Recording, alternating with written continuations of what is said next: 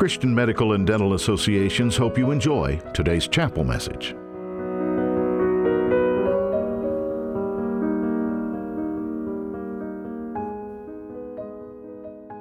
We're in a Bible study, my wife and I, right now, on the book of Job.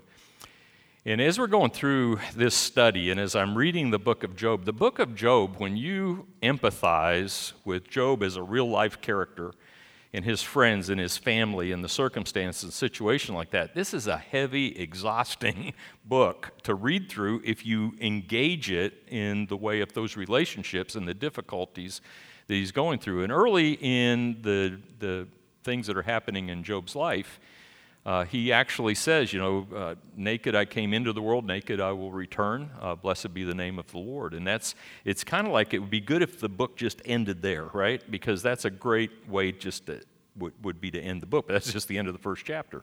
And then we go on, and he has these friends that show up, and they actually do good at the beginning. And one of the things I've learned as a pastor is for pastoral care, when someone's going through a difficult situation, the two most important things show up and listen, right? And that's what his friends did at first. They just showed up and they just sat there in uh, seven days of silence, just sitting with Job. He's just going through horrendous. They didn't even recognize him because of the boils on his body and the different things that he was going on. And, and Job broke the silence. And then we see for the next many, many chapters in the book of Job, this q&a going back and forth trying to figure out what is god doing have you all ever tried to figure that out figure out what god is doing i even thought of this during my uh, knee recovery uh, process as I was praying for God to heal this knee. I was facing what they called a manipulation, which is, it didn't sound good, what they were going to do to try to get the scar tissue to break up. And I got pretty highly motivated. I was praying and praying that this would go faster, and it wasn't. And trying to understand in the midst of that what God is doing when your prayers aren't being answered the way you want them answered, or it doesn't make sense oh my goodness, it's, it's one of those things we're just try, trying to figure it out. And that's what Job and his friends are doing. They're trying to figure it out. They're exploring, they're asking questions, they're, they're trying to come up with particular solutions to this. And one of the things that I find most fascinating about the book of Job is when they start getting their breakthrough later in the book, you get to about chapter 36, 37, you start seeing emerging conversations about God as creator. And, and this is really a, uh, important to me, and it's been important to me in my walk in my life because when we get into theology, when we get into trying to understand the word, when we're trying to understand the dynamics of happening in culture today, and you all deal with this all the time, you're on the front lines of it, of ethical issues and taking stands on things that are biblical stands in the light of turmoil within the culture. And these arguments and these debates are going back and forth. And for me, when we come back to the message of creation and God being creator God, in the order in the systems and the design that is in creation, that's where they go in the book of Job, which is fascinating to me. The, the, Job and his friends are having these Q&A sessions trying to figure things out, and suddenly they start transitioning into the topic of creation. And then God starts talking to Job, and God comes to Job with his own Q&A. But it's interesting on God's Q&A in the book of Job, God is not just asking a question, he's kind of giving him an answer at the same time. Like who created this? Who laid the foundation? Who knows the measurement? And the obvious answer is, well, you do, Lord. And the message that I see in that is the message of the sovereignty of God and his design and purpose in all things, even when we don't understand it. When our boys were young, I remember one night, this was down in St. Petersburg, Florida, when we lived there uh, we got getting the boys getting ready to get into bed. They were young and did story time and then prayer time. Well, I don't know what it was about this night, but they got the giggles. You ever had kids get the giggles? And it's hard not to giggle with the, when they got the giggles. Uh, but we're trying to do prayer, and through the whole prayer, they're giggling and they're, they're cracking up. And so I just said, Boys, let's go outside. And I'd already noticed earlier that night that it was just a really nice uh, cool, crisp evening in St. Petersburg, Florida. Cool is relative, but it was St. Petersburg, Florida. The sky was clear. So we got, I remember we went out in the driveway. I just had the boys look up at the stars. And we stood out there, and after a little while, I just said to them, I said, and I didn't say a whole lot, I just had them look up at the stars.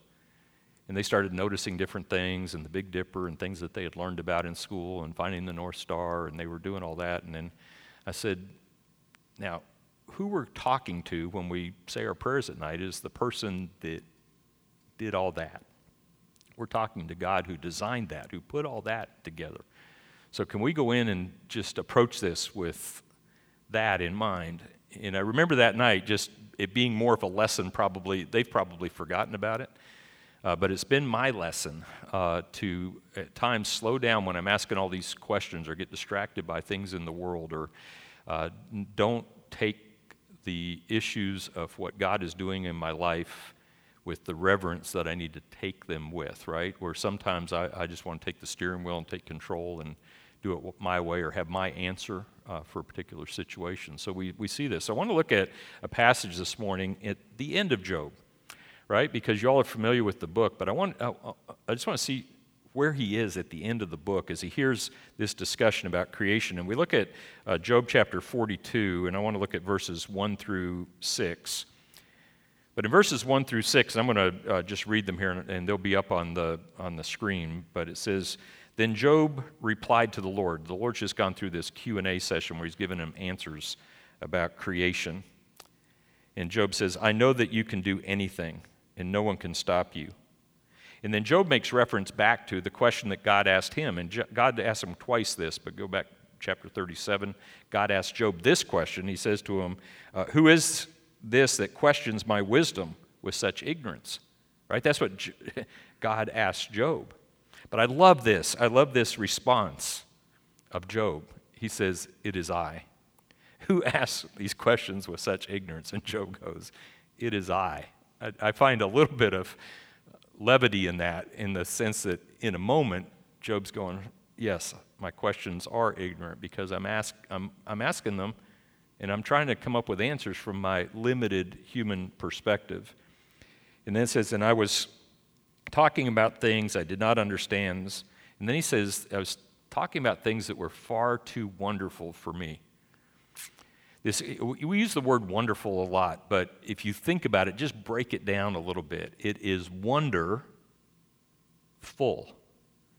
It is being full of wonder, where we look at what God has done. And one of, the, and, and y'all are probably familiar with Fairhaven Ministries over by Roan Mountain, but uh, you know, Susan and I try to get away there at least three or four times a year.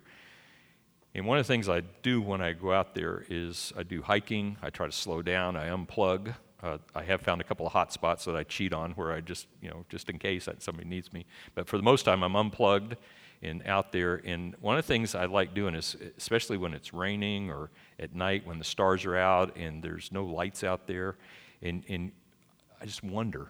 I, I stop. I slow down from the busyness of life and just enjoy the wonder of God's creation, even if it's looking at the trees and, and seeing the amount. And, and if I slow down enough and I look up at the trees, I see things like butterflies or birds that I haven't noticed before. That are in, things that I don't notice normally because I slow down. And this is one of the things that I think Job talks about here. Is he starts talking about these things and he starts understanding God's design and creation, God's way of doing things. And as God talks about creation, he talks about the intricacies of design. And if you, if you look at this, he even talks about how he designed the scales of a crocodile to how he designed it for mountain goats to be up in the mountains. And nobody knows when the mountain goat gives birth, but God knows. So God knows things that we don't know, and he's designed things that we have no clue, is the wisdom of his design, and that he has a plan for these things. So even in the moment when it doesn't make sense for us, understanding this wonder of God's plan that runs through it and around it and over it and through it all, it's full of wonder. His plan is full of wonder. And in our limited perspective, we only see much. So Job goes on here and he said, You said, Listen, and I will speak. I have some questions for you, and you must answer them. This is what God says to Job. He goes, Now you've asked me a bunch of questions about why these things are happening. Let me ask you.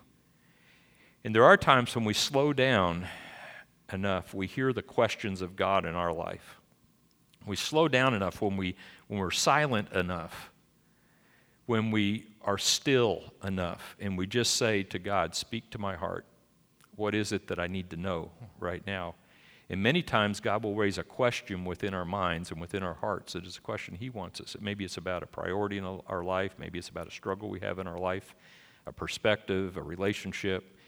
But during those moments, God brings questions into our life. And that's what Job says here. He said, You know, God, you said to me, I'm going to ask you uh, some questions. And then this next verse, verse 5, is uh, a powerful verse. I'm going to come back to this one, spend a little bit of time on it in a minute. But I heard about you before, but now I have seen you with my own eyes. And then verse 6 I take back everything I said, and I sit in dust and ashes to show my repentance. And early in the book, and we're going to go back to verse 5 on the screen just to keep that up there, but early in the book, Job sits in ashes, uh, probably a garbage heap where the garbage is burnt. He's in mourning, he's uh, grieving.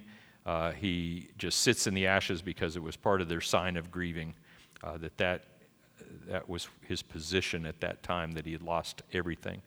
Here it's a little different. He's sitting in these ashes as, as an act of humility before an almighty God uh, and expecting him to do great things. But here's the part that, that I pray, and, and, and you know, this is one of the things that I think I'm learning as, a, as an adult or parent of adults. Um, you know, parenting never ends. Y'all know that, right? It never ends. And as your children get older and they start making decisions and choices that you may not agree with, I want to be able to take them back out in the driveway and just have them look up, right? Uh, but it's not as easy to do that anymore. And they struggle and they have their questions. Um, and, and, and as I see those questions, this is my prayer for my children that they, because they've heard it all, right? They've heard it. They really know it. What I want them to do is to see it with their own eyes, right? That they're not hearing it from just my perspective, that they're not that it's not their belief because it was mom and dad's belief, but they're seeing it now with their own eyes. And this is a powerful passage because what happens to Job as he goes through this journey is suddenly it's not just about all the conversations, it's not just about what he's heard about God, but now when he sees God for who he is, the sovereign creator, designer, the one who has all this within the palm of his hand. And the, the story it doesn't end here, right? And we even find out as, the, as, as it ends, Job lives for 150 more years. He's blessed. He, it, it says he, it, it closes with he lived a good life. I mean, we see all the things that God brings after this, but in this moment right now, with all the struggles that Job has in his life, finally, it's not just what he's heard about God, it's what he now sees. He's experienced with more senses who the person of God is in that relationship with him. Susan and I have some dear friends, and we were talking with a husband here recently, and, and um, they've been in a cancer battle for the last 10 years. And the wife has had its, uh, you know, had cancer treated, went into remission, returned, treated, went into remission, returned, went into remission, and when it returned this last time, it came back with a vengeance. And there is nothing more they can do. And I remember sitting on the uh, back deck with him this week and talking about where he is, and we know him well enough where he just opened up with us. And, and they're at that place now where, in the struggles that they're dealing with, um, they're, they're at that place of full faith and trust in God. They're seeing Him right now in it. Uh, it's hard. It is really hard. And there's no easy answers. And we talked about that. And we talked about even what Job dealt with here, where they've struggled with the being angry, being frustrated with God.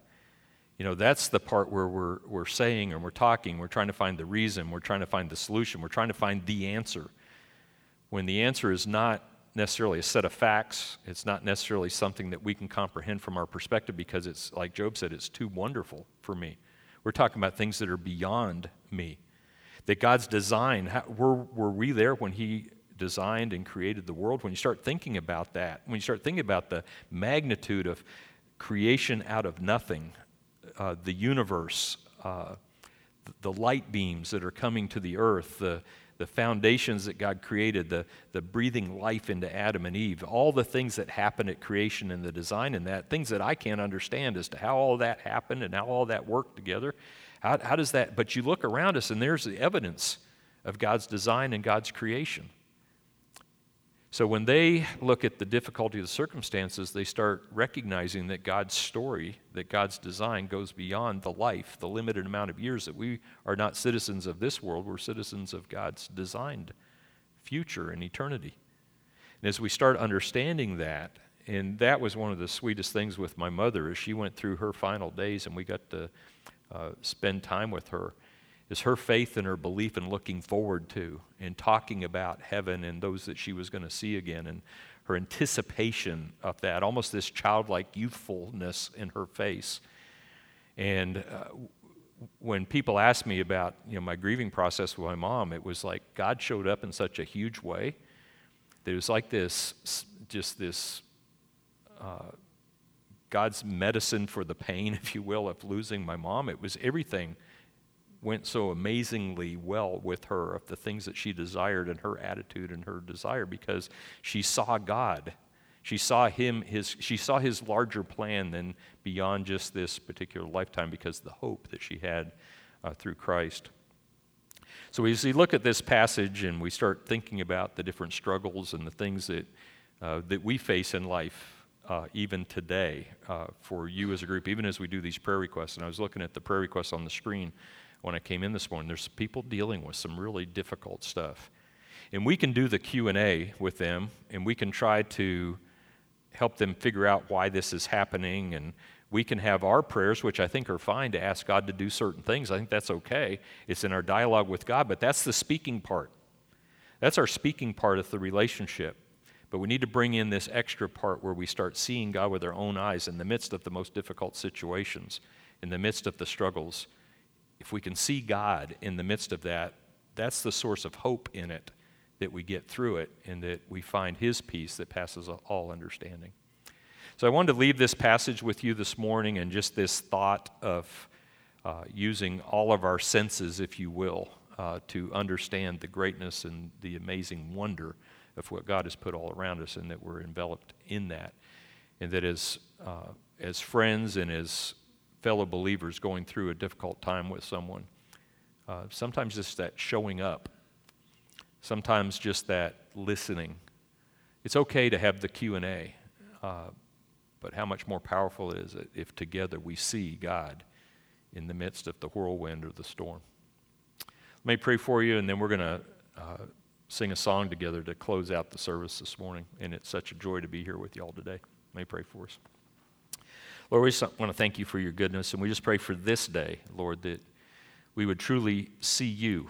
Um, Lord, give us eyes to see. Give us uh, the prompting of your Holy Spirit just to slow down in the midst of the struggles and the turmoil of the day in this fallen world in which we live, where everything is not perfect. And it seems chaotic at times. It, it's hard to make sense of it. Um, but as we look at it, Lord, let's just prompt our hearts to think about the bigger design that you have, that, uh, that your ways are too wonderful for us to totally understand, and to give us the faith that we need when we struggle with that faith in the midst of uncertainty. And Lord, I pray that each of us today would have eyes to see you in a way that just brings hope and comfort uh, into our lives, uh, brings healing, and most of all, brings a perspective of eternity uh, that uh, you have planned for us in the future and that we can't even uh, begin to imagine uh, what you have in store. So bless us today, encourage our hearts, Lord, and we pray as we sing together that you will receive the praise uh, from our hearts. In Jesus' name we pray.